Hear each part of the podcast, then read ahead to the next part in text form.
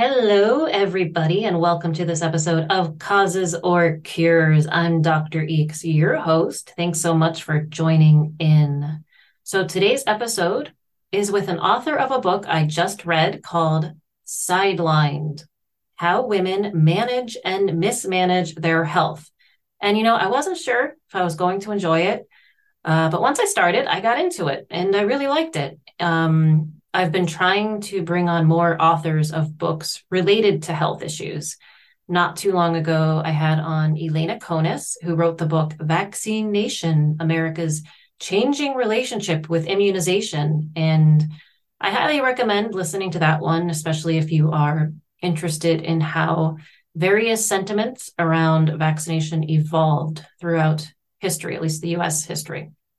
I also had on Monsignor Stephen Rossetti, who wrote a book called An American Exorcist. And that is actually one of my more popular episodes. And I mean, I get it. He does exorcisms for a living. And you're probably like, well, how is that related to health? Um, well, when I think of health, I think of the mind, body, spirit connection, whatever that spiritual element may be for a person. I'm sure it it varies across the board.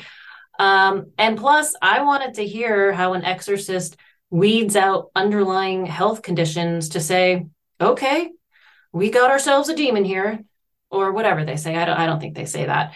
Um, but it was cool. And I, yeah, I, of course, I wanted to hear about the exorcism, you know, like what goes on? Like, what, what are these demons saying to you? It's just, it's cool. Okay. So, um, you can listen to that on the podcast uh, Monsignor Stephen Rossetti, a lovely person who came on.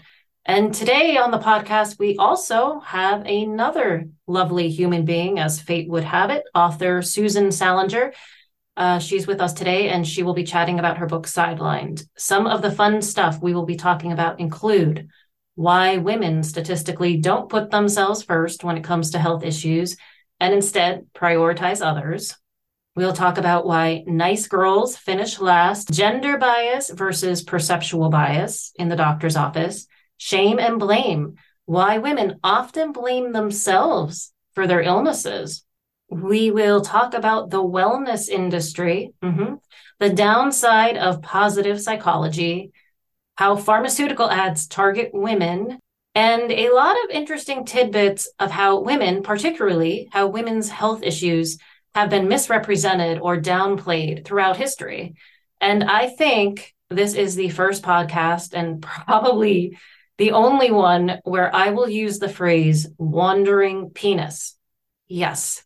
So, with that introduction, let's connect to Susan and hear what she has to say. All right. So we are connecting with Susan Salenger today, and I finished reading her book called Sidelined How Women Manage and Mismanage Their Health. And Susan, I really enjoyed it. Um, I don't sometimes Thank I, you know, I read books and I don't get into them, but I, I got into your book and uh, I, uh, yes. And um, so I, it's an interesting topic, but let, let's start with you. Um, can you tell us more about yourself and, and what inspired you to write this book? Well, actually, uh, what inspired me was a number of things. I had been in business with my husband for many, many years, and then I retired, which was a really bad idea for me. I have far too much energy, and I was driving myself crazy and my family. And they told me if I didn't go do something, they were going to shoot me. So I went back to school and took some anthropology classes. And for one of the classes, really medical anthropology, and for one of the classes, I did a project on women with hysterectomies and many of them um, I would say actually the majority had did, made made the decision to have the surgery, but didn't feel they needed it. And I had had a similar experience, not with a hysterectomy, but many years ago, I agreed, many, many years ago, I agreed to some exploratory surgery that I knew I didn't need, but I too agreed to it anyway. And so between my own experience and the, and the women I spoke with, I began to wonder how women make medical decisions. So then I did a lot of research and I talked to about 50 or 60 women, interviewed them.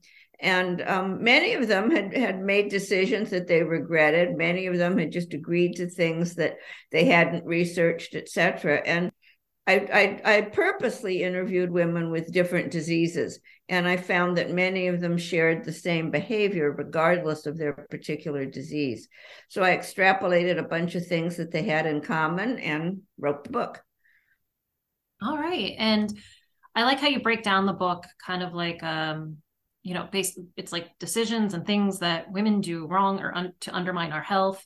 Right. Um, and one thing you you talk about um, or emphasize in the book is that women are caregivers. They're you know they are responsible. I think you said for seventy five percent of all caretaking in the world. So in the world, yes, in the world.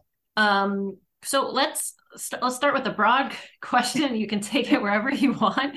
um, Um, so why do women? Why do we put ourselves second?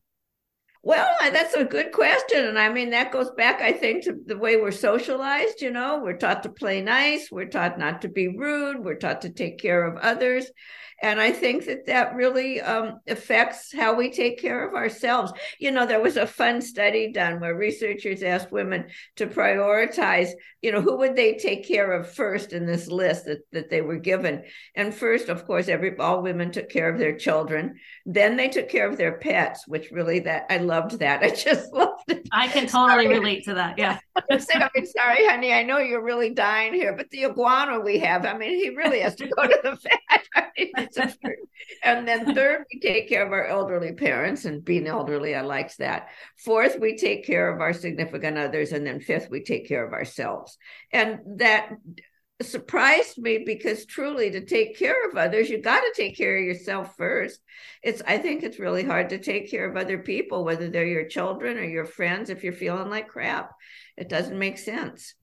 Um, so That's i can't really answer why other than socialization but I um, certainly think that it's it's true, and that the women and one of the women I met um, who now has stage three breast cancer or did at the time of the interview because she delayed going back. She had to go in for a mammogram, and she, they called her back for a second look, and she didn't have a chance to go because of her her kid was this and her kid was that, and and and and and she let it go, and it was not a good end to the story. Yeah, I think that's that's really when you see like the tragedy of something like this because the disease continues to progress and um, right. most like many diseases are uh, they trick you you know? You think you think you feel okay so it's you're okay but that's not how it works unfortunately. No and in fact a, a friend of my daughter's just was diagnosed with stage three breast cancer. She hadn't had a mammogram in five or six years. And we really have to take care we just we're not doing what we need to do as women to take care of ourselves. I mean that's basically what this book is suggesting yeah. and proving i think. Um, yeah. it's, i make a strong argument if i say so myself. I know. And i think too like in the us um you know how expensive everything is too like it, right. It, it's not just your health but it's like well maybe if you can catch it earlier. And it's sad it's sad that we have to think of these things but right. you know right. it's uh medical care here is ridiculous um, price wise. Yes, it is. Yeah. Um, so in chapter two, nice girls finish last. Yes. that's uh well, I that's probably true. Um, so, um but you know, you discuss the importance of getting a second opinion. You write before COVID 19, medical errors were the third leading cause of death in the US behind heart disease and cancer. But um, this idea of a second opinion, why is that so important? You know, um, that is like a basic question for me because it's truly, in my opinion, one of, if not the most important chapter in the book. First of all, it's in 12 million Americans, men and women, are misdiagnosed each year. And women and minorities are 20 to 30% more likely to be misdiagnosed. So that's the first reason. Your chances for a misdiagnosis are great. And what I didn't know, and that there's 20, 30, 40,000 diseases out there, and those are just the ones we know about. And so a doctor can't possibly keep up with all the latest information on all of them and all the literature, et cetera, et cetera. So I think that that's one reason we also have to go to specialists, particularly when we have a, you know, when not for a cold, but when you have a serious diagnosis. And I think too that we, how do I say this? But uh, doctors are people, you know, and we see what we expect to see. And I think that the same symptoms can appear like a stomach issue to a gastroenterologist, or stress to a psychologist, or joint issues to a rheumatologist. So, again, you have to be very careful that the diagnosis you get is the accurate one. You so, certainly don't want to be treated for something that you don't really have, as I was. I mean, they did surgery, which they didn't need to do. And I exposed myself to a lot of unnecessary risks. It's my own dumb fault, but there it is.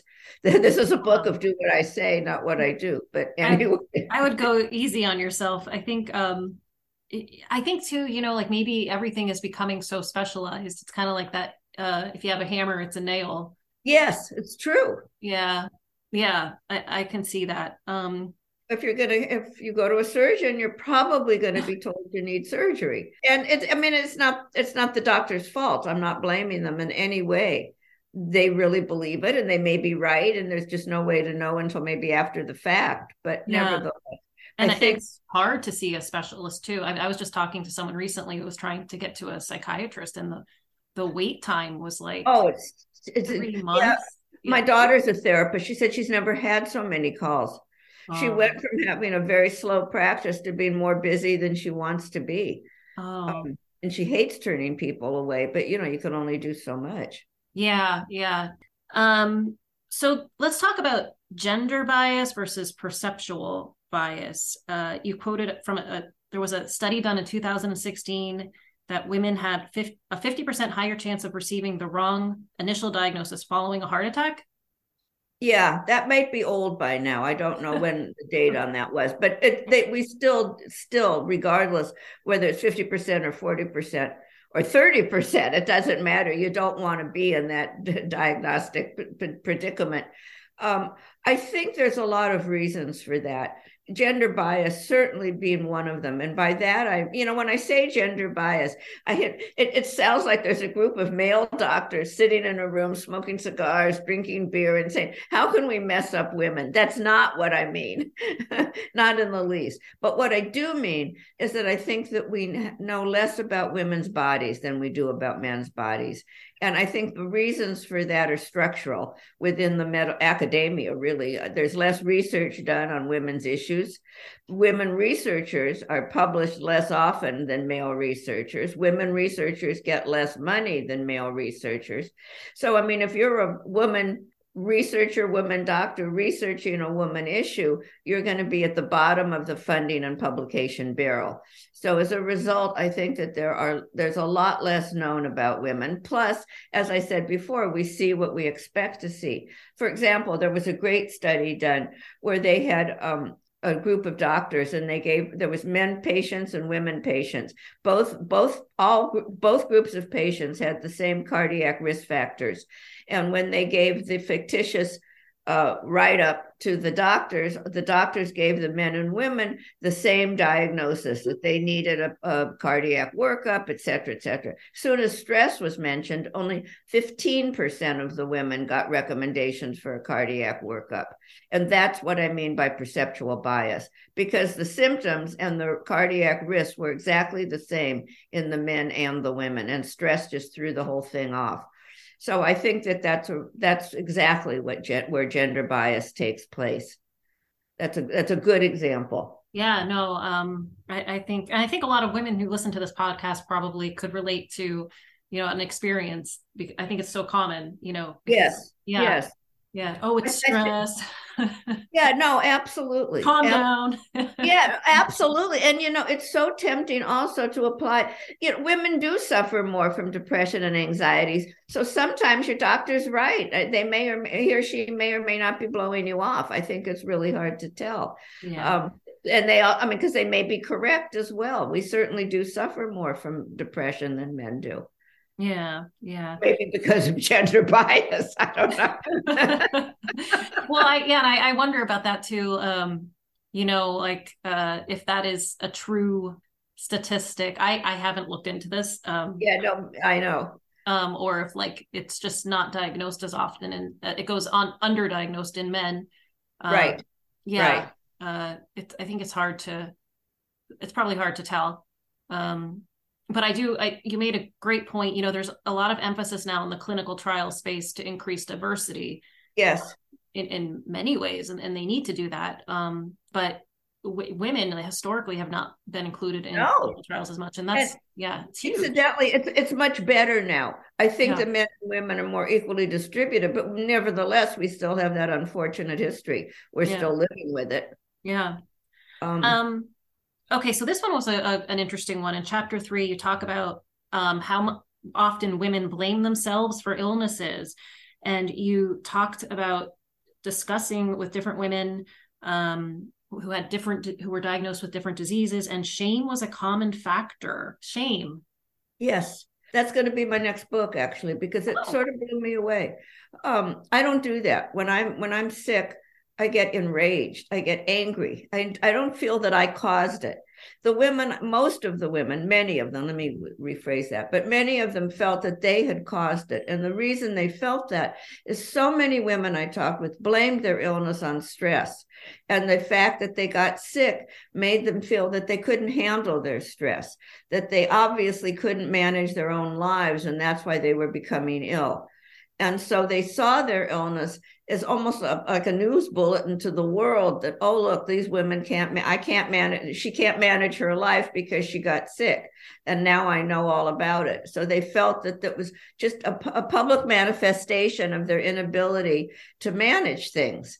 And so of course they felt ashamed. They felt that their vulnerabilities were exposed through their illness. And I was, I cannot tell you how many people told me that, how many women told me that in, in many, many different ways. Wow, And that's that's really it's kind of sad to hear that. Um, yes, I think yeah. so. yeah. And They you said this is your next book. You're gonna Yeah, I'm going to write about shame and loneliness because I think what happens, and this is, I mean, now I'm talking about the new book, but it's sort of in this in the current book. But I think that there's a pandemic of silence and- around suffering. I really do, and I think that one of the reasons is the shame about women and suffering. I think men too, but for different reasons. But I think for women, the reason is they feel so much shame. They blame themselves. They don't want to expose their weaknesses. They don't want to be seen as un- having an inability to manage. You know, women are supposed to do everything. So they don't talk about it. You know, I put together a couple of focus groups because I wanted some geographical diversity. And what I learned was not what I thought I was going to learn, but all of the women and or most of the women in the focus groups had never talked with anyone else about their illness other than their doctor. And that's so not me because I tell everybody, you know, ask me how I am and wonder how much time you have, you know. But, but these women were so glad to be in the group because they really they could hear that this one this woman had the same issue they did, or this one over here had this had a similar issue and they had by by being silent by not talking they had denied themselves all the support that perhaps they could have received and made me feel bad it really did Yeah. No, that, I mean, I think that's an interesting connection, shame and loneliness. I'm just thinking about it as, as you're talking. Yeah. It. yeah. i think i think that shame is a very um it can be fatal you know there was another study done where um researchers asked about i don't know how many a group of oh this watch keeps it's driving me nuts um re- there was another study done where a group of women were asked how many of them would call 911 if they thought they were having a heart attack and only 50% of them said they'd call the paramedics because they didn't want anybody to see their messy house Oh my so gosh. that's shame on a different level but can you imagine No. I will say, I think if I was having a heart attack, my first call would be to like someone to pick up my dog. Yes right. say you're taking care of your pets that's exactly what i said yeah, like could someone feed, make sure Bar- uh, Barnaby is fed, and um, Yes. and then I'd call nine one one if I if I was still Yes, breathing. Of course. No, and I get it completely. And I, I want to say, like, don't tell anybody, but I might do the same thing. yeah. I it's uh a, a friend and I were once were once talking about um like if we were in emergency situations we were trying to create a tool that you would just press a button or something um right. maybe maybe there's room for multiple buttons you know to- One goes to the doggy daycare, the other goes to 911. When I sent this, I had written this this study up. I think it's in the book somewhere. And my editor said, she it was her line. She said, Imagine this on your tombstone. If only she'd kept a neater house, she'd be alive today. oh my gosh. Wow. Yeah, I don't have that. Yeah. I guess, but that is a that's a source of pride for a lot of people. I guess they're like, you know, they don't want to be judged. Um right, right. Yeah yeah that and that goes way back i guess um I yeah i think it does. I think it does. Yeah. is it a woman's house her her what her haven or i don't know i have bras hanging off my lampshade so i'm probably not good for that study well i'm the opposite i have ocd i'm sure i do because my i mean my spices are alphabetized and my yeah. house is immaculate, but trust me, I really would call 911 no matter what. Honest, I would. um, yeah, that's good. That's uh geez, takes all kinds. Um that's for sure.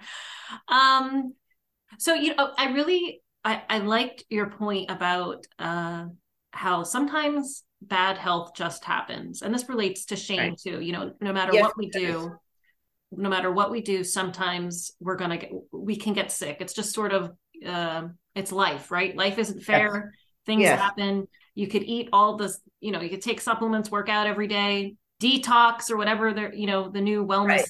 uh, craze right. is um, which I, I don't i'm not i'm not a detox fan but you know lots of people yeah. do all sorts of things um, and they get sick it, it reminded me of a I knew somebody, and she was a, a doctor actually, um, more so in the holistic space, but it, and she got sick. She was diagnosed with cancer and she was afraid to tell people and she was afraid to tell her followers on social media. Um, and I think because she she viewed it as a personal failing. Yes, and, that's yeah, what I'm saying. Yeah, and I, that that's and that's where I think uh, I get it too because I could see it on social media, you know, like, oh, if you just do this or eliminate these toxins from your home or right. you know, it's good to live a healthier life, but but bad stuff can still just happen. No, absolutely. Yeah. Look, some people get COVID and some don't. Yeah. yeah. I've been exposed to it. I can't tell you how many times.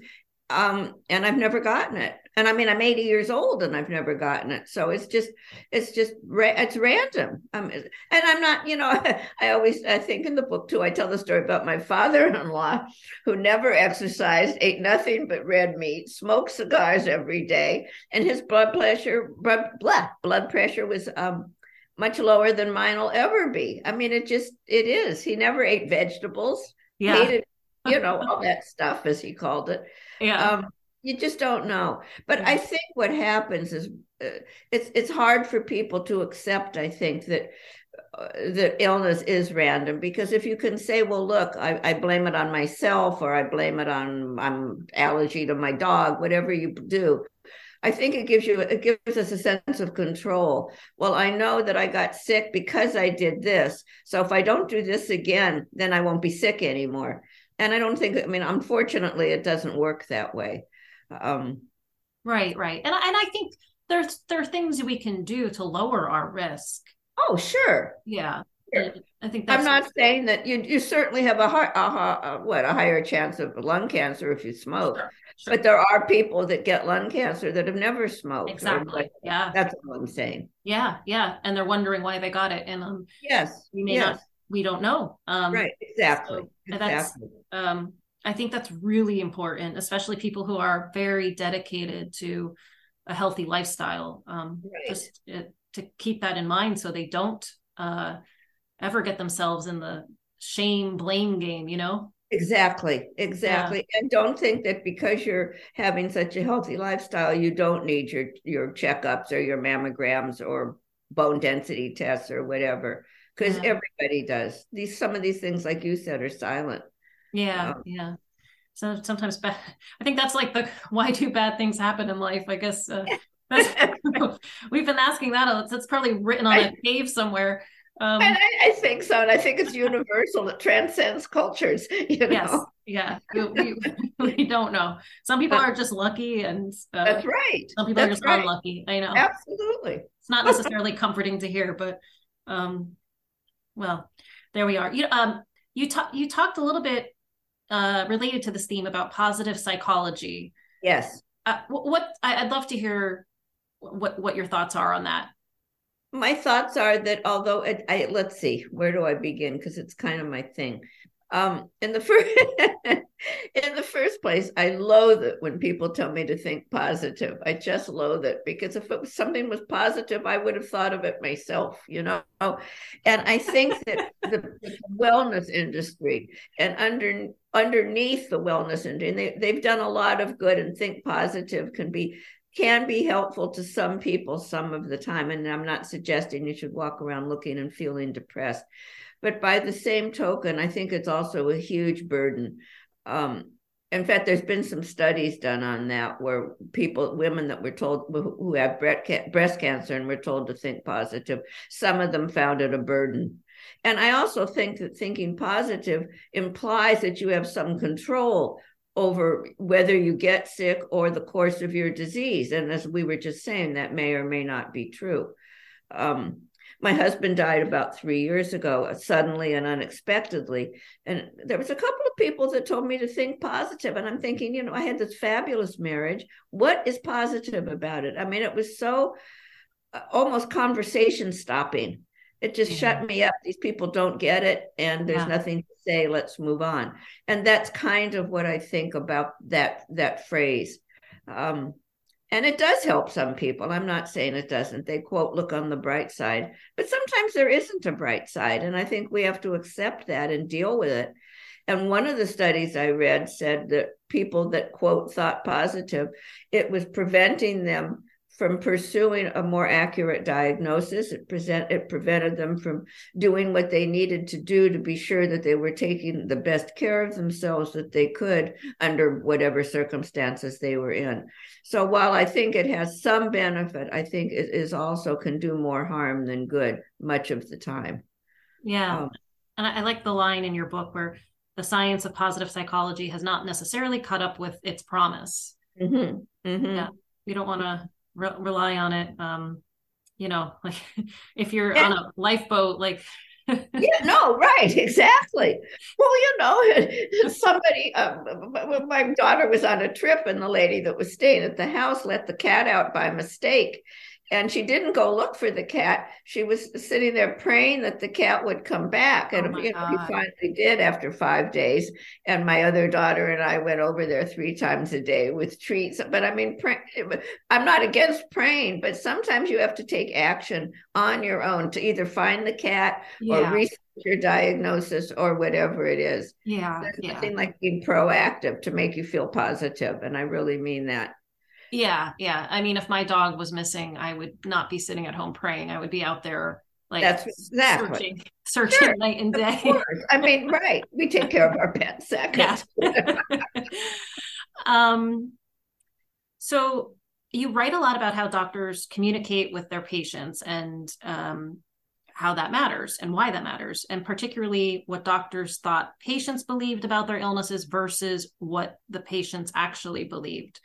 Um, what what what do you mean by that? I'm going to sort of turn your question around. Okay. Doctors, let, let, me start by saying I think some doctors do have some problems talking with patients, but I can't control that piece of it because uh, I mean, I, I haven't written a book for doctors. I wrote a book for patients. And I think that patients have a problem talking to doctors, and that we can control because that's ourselves. Um, and I think that, first of all, men and women talk to doctors differently.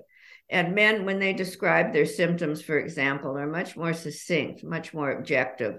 Women tend to describe their feelings. They sort of go into the whole gestalt of what they're feeling. And it, sometimes our physical symptoms can get so lost with, the description of our emotional ones that I think it can skew the diagnosis. And um, there is evidence that uh, the more you talk about your emotions, you know, with it, a psychological conversation can can um, generate a more psychological diagnosis. I mean, there has been some research done on that but I do think that women need to. Well, first, uh, the other thing that really surprised me in terms of conversation is that 50% of women either lie to their doctors or minimize the symptoms. and that half of those women that do that don't think it matters. Well, you know, if you're not going to tell your doctor what you're feeling, your physical as well as your emotional symptoms, I'm not saying, you know, don't talk about them. And if you're to, and he says, How are you feeling? And you say, Okay, when really your pain is screaming out the window. I don't think that that's a good way to get an accurate diagnosis. And women seem to do that more than men do. So that's really what I meant about miscommunication. It's it's just as much on the patient's part as it is on the doctor's part. I, I found that interesting uh, that women lie to the doctors because you know you're you're there to find out what's wrong with you. So um, lying lying would clearly not be beneficial. but I did think about this. Uh, you know, and and I've seen um, therapist in the past or psychologist or whatever and i you do have an urge to present yourself as better than you actually yes. are yes, uh, yes. myself included we all want to be the good patient yeah. I mean, that's really true. And what really surprised me, and I have done this and I don't do it anymore, but only 15% of women will tell the doctor if they don't understand what they're hearing. So that means that 85% of us leave the doctor's office not being exactly sure what the heck went on. And that is not good because you really need to understand what's being said to you. You need to be sure that you're comfortable with it, that you and your doctor are on the same page, etc. Um, so to walk out and pretend that you understood when you didn't is doing yourself a major disservice. Yeah, and that goes back to um, I do a lot of work with um, health communication, of course, at the population level. But yeah. what you just said made me think about um, how much that matters, you know, in, in the one-on-one setting, um, the medical setting, um, and uh, you know there's tools that they give you like basic language tools or how to present things to people but th- there is an art to communication too you know? Sure there is. Yeah. Sure. and some and maybe someone is less approachable than somebody else you know? So um, right. yeah right. yeah. I, uh, but that is an issue if you're not you know asking for clarification or if you don't understand something. Um but i get it. I totally get it. Yeah, I do too. And I also think that when a doctor isn't approachable, either you have to, can I use the word manipulate the situation so that you feel more comfortable, or you have to find a new doctor with whom you're more comfortable. Because there have also been studies done, as I'm sure you know, that the relationship between doctors and patients is as critical to the patient's uh, ability to to get some real physical relief as much as anything. If you feel your doctor doesn't like you or you don't understand what he or she says, just go leave. You know, leave. Get a different doctor if you can. I, I come from Los Angeles and now I'm yeah. in San, San Francisco, so I have a ton of doctors to choose from. Yeah. But nevertheless, not everybody has those resources. I understand that. Yeah, yeah. What made you move to? Can I ask what made you move to San Francisco? Oh, yeah, sure. Uh, uh well, two things actually. I have two daughters, both of whom are up here. So I'll, i was coming. Fred and I were coming up every two, three weeks. In fact, when the kids were little, their teachers thought we lived up here because we were there so often. so we moved up. But also, I'm actually in the wine country. I'm north of San Francisco, and it's a wonderful oh, place to nice. live. I never moved back to LA. I loved LA. I really did. I'm one of the few people that do. Yeah. But I love it up here. Oh, I have, I mean, it's so rural. Uh, we're in the country. That's nice. Down the block and cows and oh. guy next, uh, around the corner as a pig. I mean, it's really fun for me. I oh. love that kind of thing. Yeah. Oh, that sounds lovely. It is lovely. It's yeah. just lovely. It's yeah. a wonderful place, and really a piece of the country. Well, I wanted to ask you if you could talk a little bit about uh, this. I found this um, interesting. Uh, I think people who are listening to this podcast will like this example about the the actress who went in the business suit versus the actress who wore something more colorful, like I guess something you know you might see at a I don't know Grateful Dead concert or something. Yes, they, yes that's exactly right. That's I what I was. Thinking, I was thinking Grateful Dead because you said San Francisco, and I'm also a Grateful Dead fan. So like, I just no, I wasn't picking on that band. I love that band. Um, but um, they describe the same symptoms Right. And what happened? Well, as I'm trying to recall it frantically here, yeah. But I think the the woman in the business suit got a more accurate diagnosis. Is that correct? Uh, yes, that's what I yes. Or wasn't and the other one was more like emotional or stress related. Yeah, the business suit I think was more more accurate. I think more accurate is accurate, more that's right, and yeah. more objective. And I think the other the other woman used more flamboyant language and talked about what she felt like. And again, yeah. we were saying earlier that certainly skews the diagnosis. Yeah, that's really my point. Same same symptoms delivered differently can really make a difference in the accuracy of your diagnosis. Yeah and or like what you wear for example could affect yeah absolutely absolutely yeah. um okay so this I, i'm very interested um in how much medication we take and and the affordability yes. of medication um yes.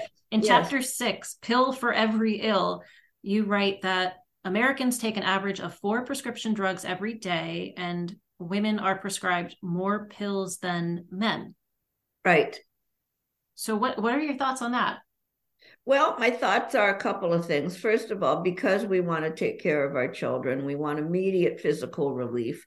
We don't want to have to deal with not feeling well. So we sometimes can tend to reach for that that bottle or request um, a particular prescription from our doctor.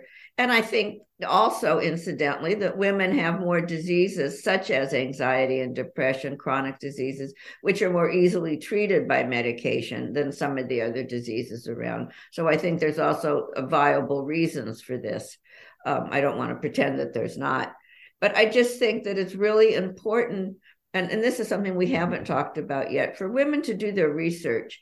And i think it's so important to research the disease you have research your symptoms and be sure that the that the prescriptions you're given don't interfere with each other or things that you're taking. You know so all the, the the united states and new zealand are the only two countries in the world that allowed drugs to be marketed to consumers and I don't know if this is true worldwide, but in the United States, the drug addicts target women. We, women make about 80% of all the health purchasing decisions, and the pharmaceutical companies know that. So we're the ones that they're aiming their com- their commercials at, and we're the ones that respond. I think it's like one or two. I can't remember if it's two thirds or one third of of people that watch a drug ad will call take some sort of action, either call their doctor and make an appointment. I mean, these ads are very very persuasive, and they're very well done.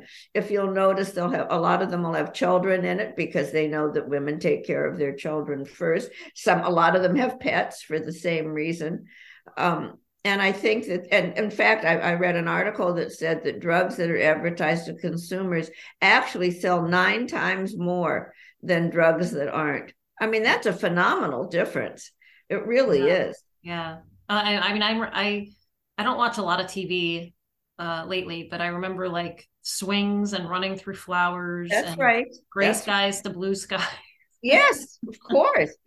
and then only after you've taken the medication that's been promoted. Before that, the skies are gray and stormy, right. and you know. and then you're running in like a beautiful dress through flowers. Yes. Yes, um, your long hair trailing behind yes, you. your long hair and the wind blowing the hair that looks, you know, it's amazing and everything's yeah. great and you're smiling. yeah. Um, and then, but you also hear like the guy who sounds like his uh, former job was an auctioneer right? Yeah. going, going, through the side effects nobody actually can hear them because you're just oh you can't at all. Uh-uh. Watch, watching someone run through the flowers and he's like eh, and liver disease and shortness of breath and you know yeah I was doing just he reminds me of the auctioneer voice um but you know uh, i think um in addition to all that we've been saying, I think the most important thing that, that I recommend when it comes to taking drugs or not taking drugs, and I feel strongly, is you have to come home and do your research and I'll, I'll, tell you what I mean. I, I recently had a, a, sore thumb. No, no big deal. But I've never had joint pain in my life. I don't have arthritis, whatever. I thought I didn't. So my thumb hurt, and because I had written this book, and now I feel can, I have everything in the world. I decided it was probably thumb cancer. So I went to the. I mean, just you know, that's who I am. So I, I went to the hand doctor, and she said, "No, you do have arthritis," and she gave me a pill. And I said, Well, you know, the only thing I'm really on is Lexapro because my husband died and I'm taking it for depression. And she said, No, there's there's no interaction, no problem. So I go home, and because of my book, I looked it up, and of course, there's there, she was mostly right. There's a one percent interaction between this particular drug and Lexapro, but the one percent is that it can lead to a brain bleed. Now we're talking a sore thumb versus a brain bleed, and I know one percent is teeny unless you're in the one percent. And then it's not so good. So I threw out the prescription. My thumb healed all by itself. I've been living, you know, healthily ever after. But nevertheless, I'm I was really glad that I did my research because it wasn't worth the risk. The risk could have been so severe. And the benefit, so I mean, I have nine other fingers. I could have been just fine, you know. Yeah, but I don't I don't think that's a justification for no. losing a thumb. Uh thank you anyway. You know. Yeah, yeah. Thumbs are important. Um, bodies can heal themselves. That's the other message there, depending, of course, on what you. My thumb is perfect now, so there you go. well, I'm glad to hear that uh, it, that it worked out. Um, yeah, and, me too. Yeah, yeah, and I think this it's just you, you know, and you um can be your own advocate, and I think it's important too. Some people may not have, you know, they they should have an advocate if if right. yeah if they right. can't be their own advocate. I think that's important too. And uh, for those of you that have a computer, the information on it sometimes, I mean, some of there's a lot of mm-hmm. misinformation, but there there's is. also a lot of like the 1%. I mean, I really didn't want to, I mm-hmm. mean, it's funny, but it isn't. Incidentally, at the back of the book is the most important part of the book. I have this huge resource list that I really worked hard on, and it uh-huh. tells you how to research everything. I've done your work for you. You don't have to research, just go to the back of the book and it'll tell you where to go. That's um, good. That's great. It is. It really is. I researched my doctors to see where they were trained and what their specialties are. Um, if a friend has to go to the hospital, thank God it hasn't been me yet. I researched to see what how what the hospital's rating is. I mean, some hospitals can have an A in cardiology and a C in neurology or something like yeah. that. Yeah. You want to make sure if you have the resources available. And by that, I mean, again, in LA and San Francisco, there's a ton of hospitals. Yeah, so, lots know, of options. Yeah, right. Yeah, you yeah. have to have the options, but still. Yeah. Um, um, I wanted the, I, I wrote down, um, you know, a part uh, about drug ads, which made me think I was just reading a study.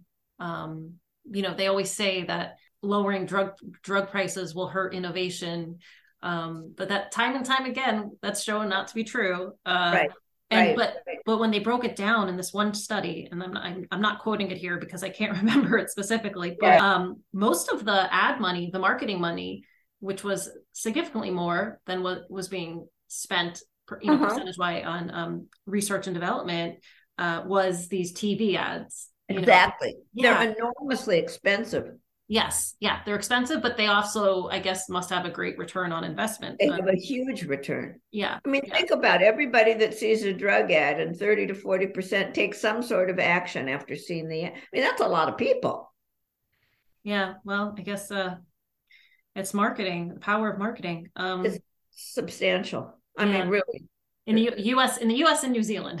yes, right. That's right. That's yeah, and actually it'd be really fun to do a comparison of let's say Lexapro, which is advertised here, and what happens in England or France. Is it taken as, as frequently? That's and then true. of course, yeah, I wonder then you don't know if it's cultural or if it's marketing, but nevertheless. Yeah. Um, yeah, that's true though. Does it make a difference? Um, no, that could be a good public health issue. There you go.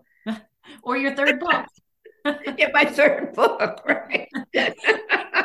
Um, so I love the part of your book where you talk about how women have been misre- misrepresented and downplayed uh, in history for a long, long, long time. Oh, that's my favorite chapter. Oh, some of the examples are great, and I love this. You know, for uh, in ancient Greece, doctors thought our issues were due to the wandering uterus. Yes, um, yes. and I just answered up to our brain. You know? I, as I read that, I laughed out loud because I said, "I have I've had more problems due to wandering penises than wandering like." exactly. like that has caused me a heck of a lot more problems than and seriously, my wandering uterus.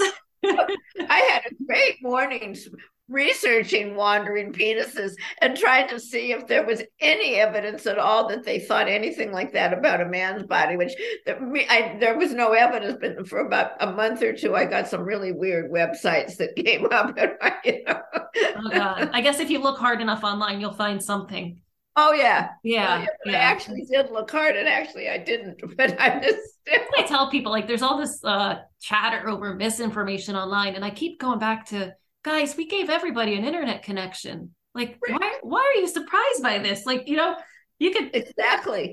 I mean, think about all the people you run into in a restaurant, a bar. Um, everybody's out there now, like typing away their opinions. Like, of course, there's going to be false information online. Like, why is this like? Right? Why is this such a big deal? I know. Yeah, like you just have to know what how to. You have to know how to respond when you're confronted with any sort of information. You know, um, don't run to the hills with it. Like, but like this idea, like, oh, misinformation is a huge issue online. I'm like, well, yeah, it's like everybody and their brothers online. Um, that's such a fun chapter, isn't it? It is. Uh, and the word, his, which I didn't know, hysteria came from the Greek word for uterus. Yes. That's interesting. Mm-hmm. Um, and then you talked about Gloria Steinem's essay. 19- oh, I loved that. If you, men could menstruate. Oh, that was. I mean, you're too you're too young to have read it at the time, but I mean, it was my it was you know breaking news. Really, it was hilarious. Yeah, but, true. And what uh, what was she? I mean, I love Gloria Steinem. I didn't actually, yeah, but what was? I guess like uh, I don't know if you want to talk more or give more examples, but what's the point? The point is this has been well, going on. I'll tell you what the the point okay. is actually interesting to me because I think that unconsciously a lot of us have internalized some of this. Um, I think that blame and shame is one is one one reason we feel so shamed. Is uh, we've been shamed for years. Um, I think I said in the book too, come to think of it, that I mean, and again transcends cultures. The Dutch um, considered, you know, having a daughter, it was like a, a house full of daughters was like a cellar full of sour beer. And I think it was the Zulus considered daughters like weeds and the Chinese maggots and the, I mean, it was, it was, you know, daughters are not honored. We're not revered in any kind of a way. And I think that's still true. Oh, um, yeah. Yeah. Well, even just like menstrual equity across the globe. Yeah. Yeah. Yeah. Like, and that article can't go to school because they can't, they don't have uh, supplies, to, you know, for menstruation. Right, um, right, right. Absolutely. Yeah. And some of the women, uh, did you read the recent articles on menopause that um, women have been really for years it's been misrepresented and that men, women have not have are having serious physical symptoms and menopause has not been acknowledged as the culprit. Um, women have been told to get it together, kind of thing. Women culturally, the author was saying that women were accustomed to women suffering, and we play it down. We don't give women suffering the same importance that we give to to men who suffer. Yeah, and I think that's true. I think that's true. And I um, think that comes somewhat from the history. I also wrote it because it was just great fun. I had more fun researching it and I wanted to share. But I do think it's one of the the unconscious reasons. I do think these these nasty things have been internalized and yeah. they're fun to read, but when you think about it, they're not so funny, you know. I mean, even like I mean, and your book focuses on, um, you know, it's related to health, right? Uh, but I would also just in terms of getting older and aging and how and you know how culturally and society like oh you're this as an aging woman and that's changing a lot but um sometimes yeah. you know but it's still very much there like oh you you you stop being attractive at right. 30 right like it's it is, and I, now that I'm older, I mean, yeah, I mean, I, I've experienced it somewhat, not too much, because most of the people I know kind of don't do that. Yes. But nevertheless, I had there was a couple of friends of one of my daughters that they would introduce me, and then the woman would just kept on talking. I was I've never been so invisible in my life. I got a strong personality, and she I kept saying to, to my daughter, she doesn't know what she's missing because she just talks right over me. It was like I yeah. wasn't there, and yeah. I mean, I well, I think you were right. She didn't know what she was missing here. So yeah, well, thank you. yeah, um, that's and and this and people not everybody does it there's a, a, segment of the mainstream maybe you know misogynistic men and misogynistic women um yes, and sure. yeah um and they judge women by a very small uh stupid set yes. of standards yes. um very much so yeah probably set by you know men sure. with, sure. pot bellies or whatever but um but yeah that's true and it's important that you have to uh, it's not wise and it's stupid. And as long as you know what else there's another group of people out there who right. who are smart who have wisdom Right. and see right through Right. that and and Yeah, that's those are the people that you want to associate with and ha- and surround yourself with because it can be um otherwise it can be depressing you know Oh, sure. yeah yeah But and just to go back to the history, I mean, women's bodies are still being demeaned, denigrated, whatever word. yeah yeah um It hasn't changed. Yeah, yeah, like do all this stuff to uh I think there's some I I there are women um I I guess they're older than me and and I admire them um you know and I admire people like you as well like just kind of like changing the narrative, you know, um Ryan. shedding the light for us and and and Yeah. like being pioneers in um because you know you know it has to be done and it's uh it's I think on some of this, like menopause, I think we have to break the silence too. yeah I think there has to be a much more conversation about menstruation, menopause, illness, Oh, whatever. there's a great cartoon, um, and this I think this goes back to what we are allow ourselves to talk about, or what we were always told: don't talk about it. You know, like Yeah. go home and your friends come into town. Um, you know, if you had your period, there was this great Yeah. cartoon I saw where like um, there's this whole battle. It's soldiers fighting each other, and it shows the guys sitting there watching it. It's bloodshed, and then there's the next. It compares it to there's a picture of one maxi pad which has blood on it, and the men go running for the hills. I love Yeah. that. That's fabulous. I said that is like one hundred. I don't remember who the artist was, but I was like, oh man, New Yorker is- cartoon or what? That's Yeah, it was like a- fabulous. Yeah, it was a cartoon. It was just perfect. I'm like, oh man, that is you hit it out of the ballpark. well, I thought the Gloria Steinem thing that you mentioned was perfect. yes, yes, yeah, yeah, and she, yeah, it, it's along, along similar vein, of course. Right. Um, so do you see? I have two more questions for you. Do you see this improving at all? Like, are women um, managing their health better? Are we moving in the right direction? What are your thoughts? I do I do see improvement, and yes, I do think that we're moving in the right direction. Um, I think books like mine, and there's there's many others out there that are similar in tone. I think really help. I think that, that I think the wellness industry, in spite of what I just said about it, I think has really helped. Excuse me. I think it's called attention to that we do have some control. Anyway, we do have some control, and I think that the wellness industry has pointed that out. I think they it's gone overboard a little bit, but certainly it's true. I mean, I don't recommend that women or people smoke or drink or don't exercise or you know, I I real obviously I don't. Um, so I think there has been a great deal of improvement, and I think also now that women have been are being admitted to clinical trials, eventually will even get published and funded for research. I don't think I mentioned that prostate cancer, for example, gets more research money than uterine cancer, cervical cancer, and those are more fatal. Ovarian cancer, and they prostate pros, prostates get the money, you know. Yeah. Um, but I, I do think there's improvement, and I think it will continue to improve. Yeah. Well, let's hope. Let's hope. Um, yeah, no, absolutely, But we- absolutely. But we can't um sit and be quiet on the sidelines. No, I don't think so. I really don't. Yeah. And I, I, I really want to go back to getting that second opinion. Don't be quiet. You know, go get Yeah. one. yeah, yeah. Um, so this was great, Susan, and I was wondering if you could share, like, if people want to read your book, if if you have a website, if you have a newsletter, because uh, you mentioned you, you're writing another book, and um, I would I want to know when that's coming out. I'm sure other people do too. It's going to take me a while. In fact, I've already made my children promise they'll publish it posthumously because it just takes me a while. but anyway, um, I think it's the book is available on Amazon or Barnes and Noble or wherever you um you know wherever you buy books. It's called Sidelined: How Women Manage and Mismanage Their Health. I I'll post a link to uh, Amazon. Oh, that'd be great. yeah, yeah. or if there's a website you want me to share. Um, but I encourage everybody to read it. I really enjoyed it. Thank Um, you so much. And I do have a website. It's susansalenger.com. And Salenger is S A L E N G E R. So Okay. it's spelled a little differently. Oh, Um, okay. but so thank you. That would be Yes. nice if you would post. That'd be great. Absolutely. And thank you so much for coming on. This was great. You're so welcome. I really enjoyed talking with you. likewise, likewise. Yeah, anytime. I mean, and I I know uh I mean if you're still around, um Let's hope, right? yeah, well, I think. I mean, hey, you sound. It sounds like things are going good. Uh, like we'll so far, so good. So far, so good. So right?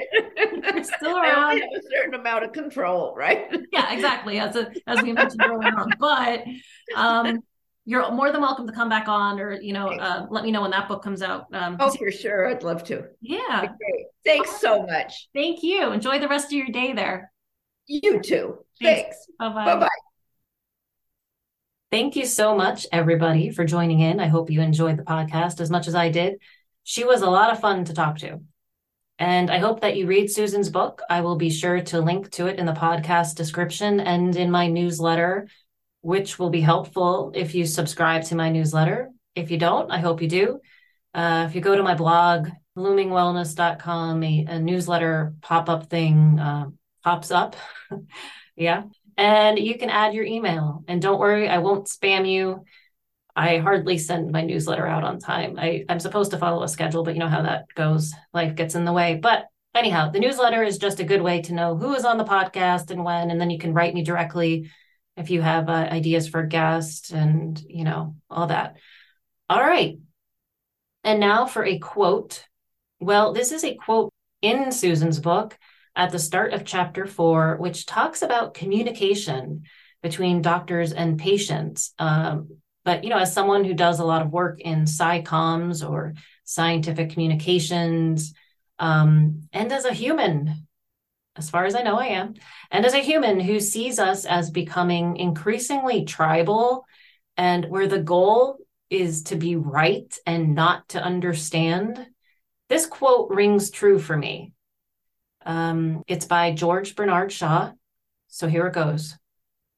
The single biggest problem in communication is the illusion that it has taken place.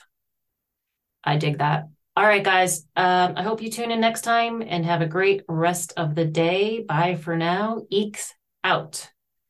I always wanted to say that. Uh, just roll with it. Eeks out. Okay. Maybe that'll be my epitaph. Eeks out.